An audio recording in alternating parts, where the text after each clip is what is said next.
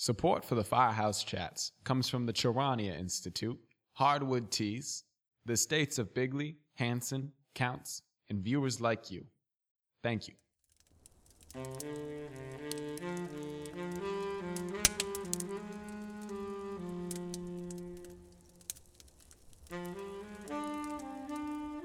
In the quiet prairie town of Barkerville, Illinois, very few things seem to present any element of fear.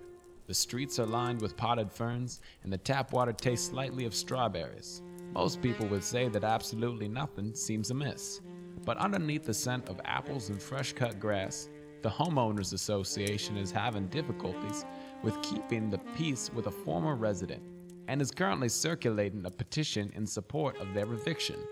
That tenant is a woman by the name of Mary Ellen Pierce. The reason, which at first might seem ridiculous, is becoming a more serious issue and concern for the current tenants, John and Kim Anderson.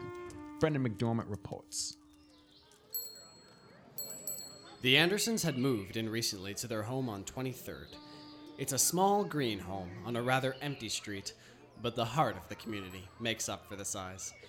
The couple had traveled there for their honeymoon and fell in love with the small town feel. We had initially wanted to move to Barkerville because they host a fervent beekeeping community. John works in accounting, but his real passion in life is as an apiarist. I'm not a huge fan of the bees, but the town seemed like a great place to settle down. I was actually able to convince Kim to allow our honeymoon to be near the world famous South Carolina bee yard. It was a literal honeymoon. John first noticed something was wrong when he was setting up his apiary in the yard. He was digging a hole for the post when his progress was stopped by a large, thick slab of concrete. It was about a foot or half a foot down into the ground, I think. I kind of slapped it with a shovel to see if it sounded hollow, but not hard enough to break it. It sounded incredibly thick. Like, well, like hitting asphalt, not a box. John called for his wife to take a look. Both thoroughly confused, the newlyweds took to investigating, and as they did so, they found that the concrete led all the way back to their house. We just started digging around and it kept going. We kept thinking that it was going to stop, but it went all the way, right to the house. So, how big was it? When we removed all the soil above it, the structure measured at 16 by 11. I said it was a tennis court, which made John laugh, but it seemed like the only possibility at the time. Of course, this was before we approached the entrance buried in the basement. We found out soon after that it was actually the ex tenant who had seemed to have locked herself inside the shelter. Despite the couple's many attempts to coerce a response from her, the ex tenant, later identified as Miss Mary Ellen Pierce, would not leave the premises. She kept claiming that we were zombies and threatened us more than a few times through the isolate opening with weapons that she made. We weren't sure whether they would work or not, but we didn't plan on testing that. The Andersons then resorted to legal action. The police in this area require about 17 permits to successfully gain the equipment to be able to evict Miss Pierce, one of which is the currently circulating petition. Look, we don't see ourselves as doing anything wrong here. This woman is clearly deranged, and having her underneath our home is incredibly disconcerting. What if one day she hears our footsteps above her, freaks out, and throws some ridiculous incendiary device outside and burns down our home? We just we just don't want to have to deal with that possibility. The Andersons made a very interesting point. But this woman couldn't be that dangerous, right? I decided to check for myself. We are here just moments away from entering this mysterious structure. Hopefully, this woman is not dangerous, but if so, I'd just like to tell my dog that I love him. Sorry for neutering you, Scrappy. Okay, Whew. let's do this. Miss Pierce? Are you BS here with my Kony shirt? Um, no, ma'am. I'm here with a show called Firehouse Chats, and. Then I'm giving you three seconds to get away from the door. Mayans be praised for saving me from these mutants. The Mayans? I'm giving you until the count of three. Miss Pierce, if you would. One, Miss. Two. Oh, crap! Go! Go! three.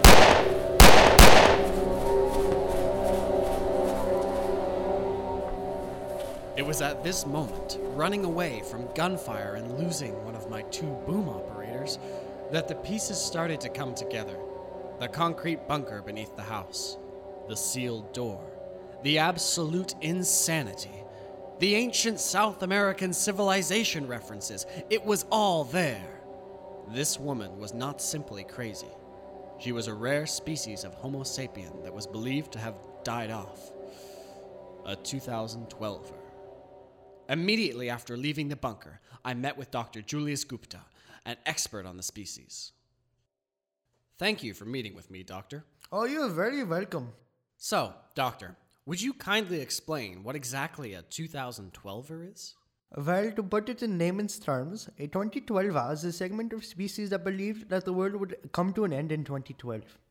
This stemmed from the belief in the prophecy based on the end of the Mayan calendar, despite the fact that the Mayan never actually prophesied the world ending. Wait, the Maya didn't predict the end of times? Oh, no, no, no, no, no. Their calendars just ended due to the fact that calendars end. That would be like me suddenly predicting that the world would end in 2015 due to my word of the day calendar running out of pages on 31st of December. So, Doctor, is there anything else I might need to know before approaching this situation again? Well, you could pretend to be the man delivering her corny 2012 shirt. At first, I too laughed at his suggestion.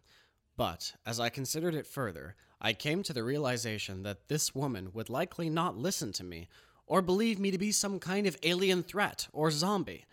Perhaps it would catch her off guard if I pretended to be from a time that she actually understood. I considered my options. Quickly finding the nearest thrift store, I decided to search for the long forgotten Kony 2012 t shirt. Hello, can I help you, sir? Yes, I'm looking for a Kony 2012 shirt. Do you happen to have any? Um, really? Yes. Okay, yeah, I think we might have a few sitting around. I'll be back. Wait here. Yeah, sorry about the wait. I have one. It's a woman's small, however. Perfect. How much? Um, here, just take it. Excellent. Thanks a lot. Yeah, sure. After the purchase of the valuable bait, I disguised myself as a UPS man by putting the shirt in a cardboard box and wearing a 90s baseball cap with the words Party Shark on them. I arrived at the door shortly after. Delivery, ma'am. Are, are you here with my shirt? Couldn't have arrived faster. That's the UPS way. All right, come in quickly. Don't let any of those things in your way. As I entered the room, my cheerful UPS persona failed me. My eyes drifted around to see walls covered in Mayan paraphernalia posters, maps, drawings. There was even an exact replica of the Mayan calendar resting in one corner. A second generation iHome blasted what seemed to be the soundtrack to Temple Run. A shrine to Justin Bieber appeared to have been erected using old posters and what may or may not have been hair. It reminded me of the third circle of hell. Where's my shirt?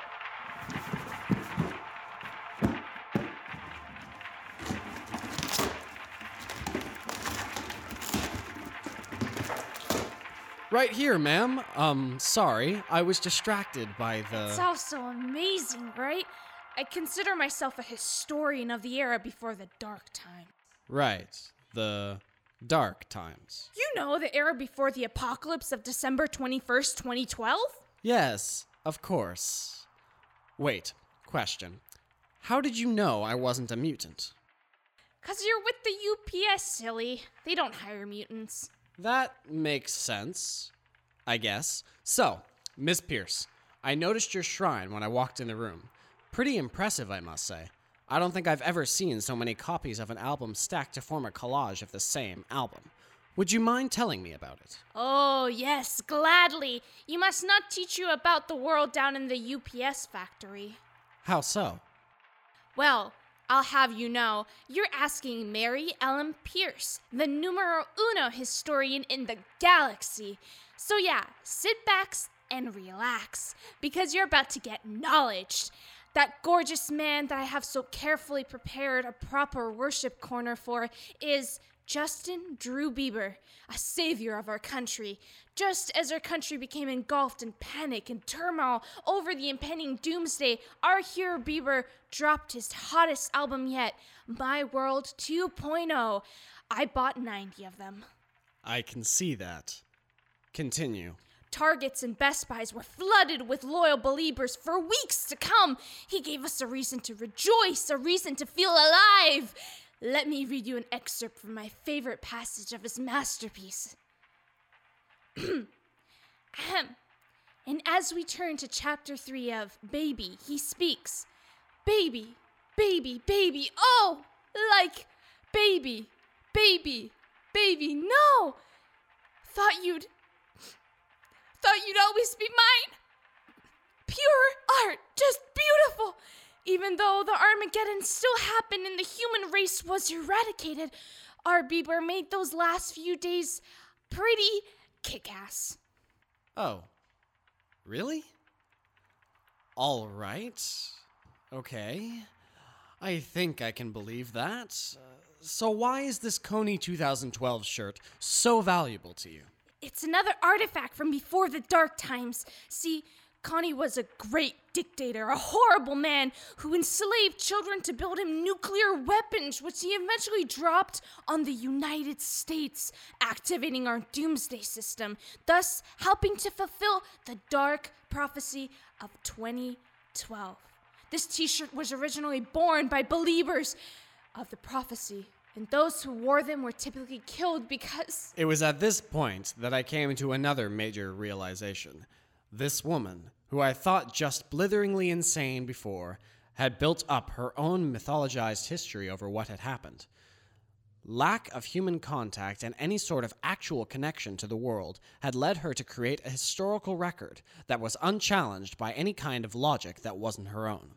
Right then, however, I realized that she had a computer and was connected to the internet. Excuse me, ma'am, but is that connected to the internet? What? Is that computer currently looking at the CNN News article? Of course! Why wouldn't I be connected to the internet? You were actively reading the news then? Well, yeah. So you know what you're saying isn't true at all then? What? You actually believe the story that they give on the news? No other explanation was needed. So I left. I immediately left the premises and headed outside. Despite having active access to the internet, which I later found out was paid for by her in person on a monthly basis, she truly believed the absurd story that she had created. I mostly just felt sorry for the lovely couple that lived with her. Hopefully, the petition will make its rounds and they will finally be safe once again. I'm Brendan McDermott, reporting from Barkerville.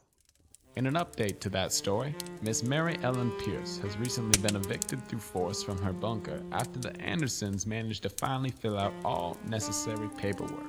Miss Pierce has unfortunately not been located, although her internet service provider has recently put a bounty on her for her lack of payment in the months since her bunker's destruction. Thank you for listening to the Firehouse Chats, and we'll see you next month with another story from around the nation. We'd like to thank all of those who helped make this episode of Firehouse Chats possible. Adam Palick as Brendan McDormand, Tamara Trebechovic as Mary Ellen Pierce, Samiz Charania as Dr. Gupta, Connor York as John Anderson, Jocelyn Waite as Kim Anderson. We'd also like to thank our executive producer and director, Samiz Charania. This episode was written by Dylan Hanson, Patrick Bigley, Sydney Counts, and Samiz Charania.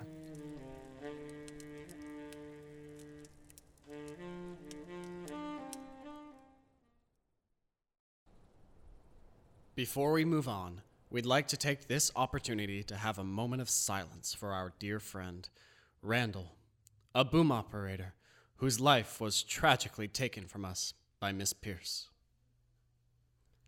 Damn it, Rod!